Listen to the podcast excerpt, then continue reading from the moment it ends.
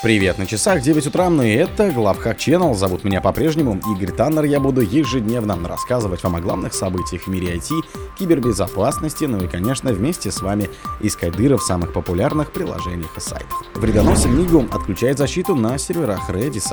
Полиция арестовала нескольких участников Logbit и выпустила дешифровщик. Более 28,5 тысяч серверов Exchange уязвимы перед свежим багом.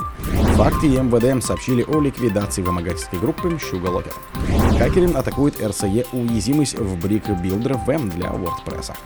Хакеры нанесли удар по немецкой энергетике. Спонсор подкаста Глаз Бога. Глаз Бога это самый подробный и удобный бот пробива людей, их соцсетей и автомобилей в Телеграме. Вредоносный Мига отключает защиту на серверах Redis.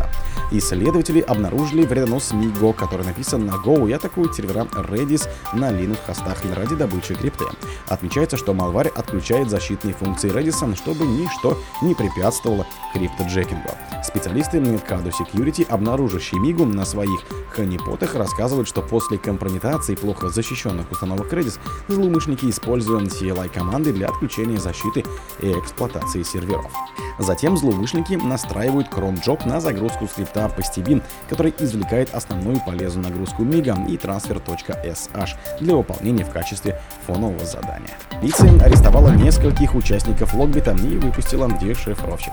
Правоохранители поделились дополнительной инфой об операции Кронос, во время которой была взломана инфраструктура вымогательской группировки Логбит. Власти сообщают об арестах двух участников Логбит в Польше и Украине, а также о конфискации более 200 криптовалютных кошельков. Кроме того, выпущен инструмент расшифровки и бесплатного восстановления файлов, пострадавших в ходе атак Логбита. Напомним, о проведении операции Крона стало известно ранее на этой неделе. В результате множество сайтов Логбита, предназначенных для слива данных и переговоров с жертвами, перестали работать и перешли под контроль правоохранительных органов. Однако власти не сразу раскрыли подробности проведенной операции и теперь тоже делятся информацией дозированно, обещая публиковать новые данные постепенно. Сообщается, что международную операцию по пресечению деятельности Логбита возглавляло Национальное агентство по борьбе с преступностью Великобритании, а правоохранители из 11 стран мира координировал Европол и Евроюст. Расследование началось еще в апреле 2022 года по запросу французских властей. Более 28,5 тысяч серверов Exchange уязвимы перед свежим багом. Исследователи посчитали, что порядка 28,5 тысяч серверов Microsoft Exchange уязвимы перед критической проблемой повышения привилегий, которые уже начали эксплуатировать хакеры. Общее количество потенциально уязвимых серверов и вовсе превышает 97 тысяч. Напомним, что о проблеме стало известно на прошлой неделе. Эта уязвимость была обнаружена собственными специалистами Microsoft и позволяет удаленным неаутифицированным злоумышленникам повысить привилегии. Для устранения бага администраторам рекомендуется как можно скорее установить обновление Exchange Server 2019, вышедшее в апреле 2024 года. Уже после выхода патчей, которые были выпущены в рамках февральского вторника обновлений, Microsoft обновила свой бюллетень безопасности, посвященный этой проблеме, и сообщила, что уязвимость использовалась хакерами в качестве Zero Day. Общедоступного пок-эксплойта для этой проблемы пока нет, так что речи о массовых атаках не идет. Факты МВД сообщила о ликвидации вымогательской группы Sugar Locker. МВД России при поддержке специалистов ФАКТ, это бывшая группа ID, вычислила и задержала участников хак-группы Sugar Locker. Сообщается, что хакеры работали под вывеской легальная IT-компания, якобы предлагающая услуги по разработке лендингов мобильных приложений и интернет-магазинов.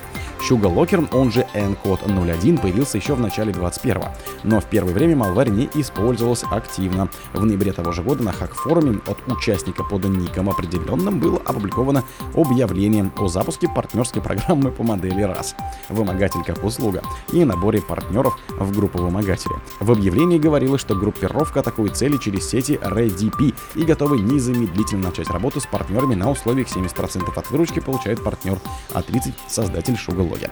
В случае, если доход превысит 5 миллионов долларов США, прибыль будет распределена на более выгодных условиях от 90 на 10% соответственно.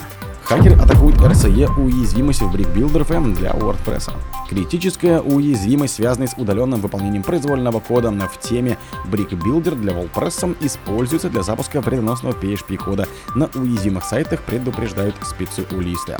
BrickBuilder представляет собой премиум тему WordPress, которая описывается как инновационный конструктор сайтов. Продукт насчитывает около 25 тысяч активных установок. 10 февраля 2024 года исследователь, известный под ником Синикко, обнаружил уязвимость, получивший свой идентификатор, который затрагивает BrickBuilder с конфигурацией по умолчанию.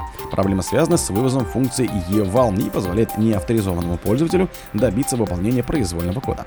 Платформа PatchStack, которая специализируется на поиске уязвимостей в WordPress, уведомила об уязвимости разработчиков. В итоге исправление для этой проблемы появилось 13 февраля с релизом версии 1.9.6.1. Производитель Brick Builder сообщал, что никаких доказательств эксплуатации проблемы хакером пока не обнаружено, однако пользователям настоятельно рекомендовалось как можно скорее обновиться до последней версии. Хакеры нанесли удар по немецкой энергетике.